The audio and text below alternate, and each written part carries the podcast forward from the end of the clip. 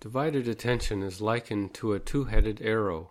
One end points to the object of observation, the other points to ourselves.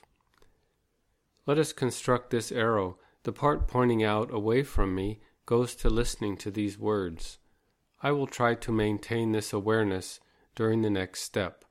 At the same time, I build the part of the arrow that points back to me.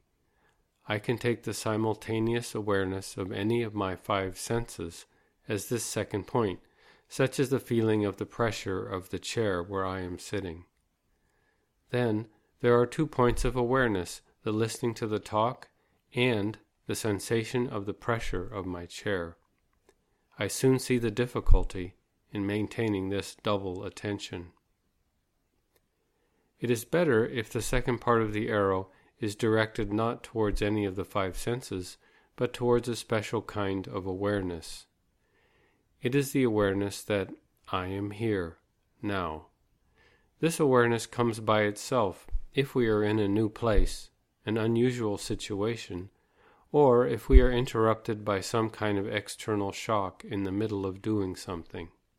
Here, we try to reproduce it by intention. If we try to keep up this double attention, we first see that we can't maintain it for very long we simply forget about it by becoming distracted by some passing I. We also discover that even if the attention doesn't disappear, it collapses to either pointing only externally or pointing only internally.